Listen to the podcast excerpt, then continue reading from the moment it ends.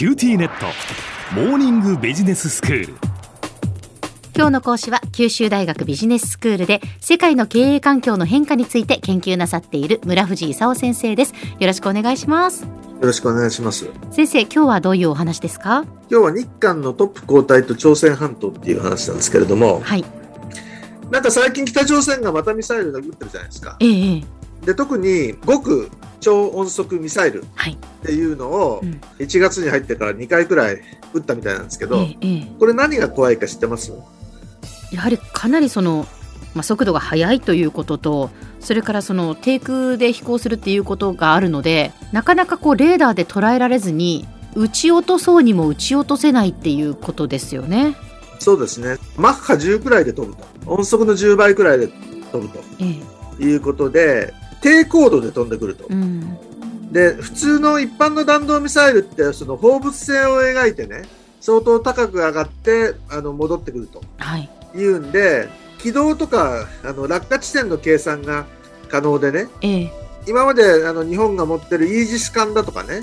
PAC3 っていうパトリオットミサイルであの撃ち落とせるんじゃないかというふうに言ってたんですね。はいところが、低高度で高速で、軌道も放物線じゃなくて、なんかあっち行ったりこっち行ったり、複雑な軌道でどうも飛んでくると。うんで、距離もね、なんか飛距離があの1000キロって言うんですけど、うん1000キロってねうん、九州とか大阪は入るけど東京は入らないと。西日本はすべてもうこの極超音速ミサイルの射程距離に入ったと。うんで、最近出てきてる新兵器がレールガンって言うんですけど、はい。これはね、あの、電磁波をガンから発してね、ええ。すごい電力を送るんだけど、はい。で、撃ち落とすと。まだ完全に完成はしてないんでね、ええ。日米共同研究をこれからするとはいうことなんで、今撃たれちゃうとね、やられちゃうんですけど、急いでレールガン開発ということを今バタバタしてるところなんですよ。で、えっ、と、まあ、北朝鮮は相変わらずミサイルって撃つぞって言いながら、いろいろなんか、あの、脅かす外交をしてるわけですけど、うん。韓国がどうかっていうとね、ムンジェインが5年かける2期、まあ、10年ですけどあ、ええ。10年の大統領任期が終わろうとしてるんですよ。で、3月にね、大統領選挙やるんですけど、はい。あの、ムン・ジェイン大統領の与党のね、共に民主党って言うんですけど、共に民主党にイ・ジェミョンさんっていう韓国のトランプって言われる人がいてね、はいこの人はムン・ジェイン方針を受け継いでね、北朝鮮との関係回復が一番重要みたいなうんことを言ってる人なんですね。えええで、野党は国民の力党っていうのがあってね。で、そこの代表がユン・ソクヨルっていうね、元検事総長だった人なんですよ。えはいで、えー元検事総長なんで政治家じゃなかったもんでね、どうやって政治やっていいのかちょっとよくわかんないっていうところがあってね。うん。この間、えー国民の力党の党代表のイ・ジュンソクと揉めちゃってね、ええ。もう私はいいですって言って、選挙対策委員会から党代表が辞めちゃってね、はい。それ他の人もバラバラ辞めてね、ええ。ダメだこりゃって言うんで、センター委員会を一回解散したんですよ。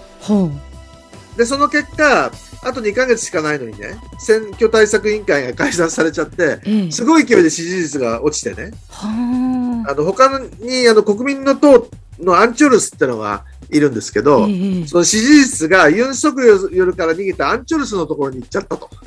うん。いうことで、うん。今までは次は国民の力のユン・ソクヨルになるんじゃないかって言われてたのがね、突然、イ・ジェミョンの方が支持率が高くなってね、はあ。ユン・ソクヨルとアン・チョルスは一緒に組まないとね、ええ。勝負にならないんじゃないかという話になってきたと。ええ。困ったことなんですよ。うん。で、ユン・ソクヨルはね、奥さんが経歴詐称を一回やったっていう話じゃなくて、はい。まあ何回も何回も何回も何回もやったらしいんですよ。はあ。で、それがいろんなところからバレていってね。出て。きてるんですね。まあ。さすがに、あの、ごめんなさいって言ったんですけど、ええ絶対あれは本当はごめんなさいって思ってないようなみたいなこと言われてね。ちょっとね、ユン・ソクヨル大丈夫なの？みたいな話になって。そうですかで、あの、まあ、イ・ジェミョンもユン・ソクヨルも、うんあの、国民から見れば、両方とも嫌いっていうふうに言われててね。うんどうしてこの二人が出てくるのと？意味わかんない。いうふうに言われてるところなんでえね。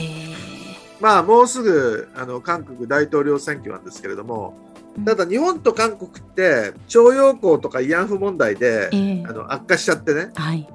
ものすごく大変なことになってるじゃないですか、うん2020年以降コロナで行き来できないこともあってもうなんかずっとあの改善されないままね放置されてる状況でしょ。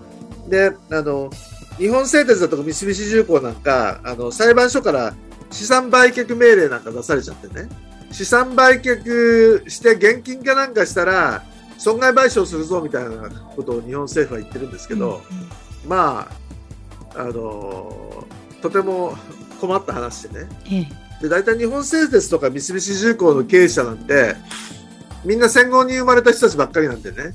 何の話かもよく分かってないんじゃないかと。ということでお隣さんですからはい。仲良くした方がいいんですけど、うんなんかさっき言ったようにちょっと日本の悪口言うと支持率上がるみたいなね。それでなんかイ・ジェミョンさんとユン・ソクヨルさんの戦いがこれからどうなるのか。うん。ちょっと我々としてはね結構大事なポイントなんでね。はい。どっちかに決まったら今度岸田総理と韓国の新大統領うん。で日韓関係をなんとか回復しなきゃいけないという話になってくるんでね、はい。あのあと2ヶ月で行われる韓国大統領選がどのように行われるかというのを皆さんウォッチしていただく必要があるという話ですね。では先生、今日のまとめをお願いします。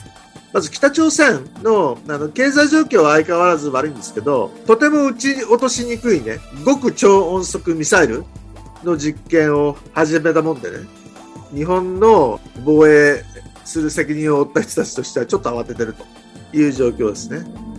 で、韓国の大統領選は、共に民主党のイ・ジェミョンさんと国民の力のユン・ソクヨルさんで争われることになったんですけど、あの、ユン・ソクヨルさんの、えー選挙対策委員会は破綻してるし、なんか2人ともそもそも国民の支持率低いよねという状況ですね。で、元徴用工だとか慰安婦問題で悪化した日韓関係はあのコロナによる分断もあって戻ってないんですけど、まあ、大統領が決まったら岸田総理と一回また交渉してなんとか改善を図るということをしなきゃいけないという状況です。今日の講師は九州大学ビジネススクールで世界の経営環境の変化について研究なさっている村藤勲先生でした。どうもありがとうございました。どうもありがとうございました。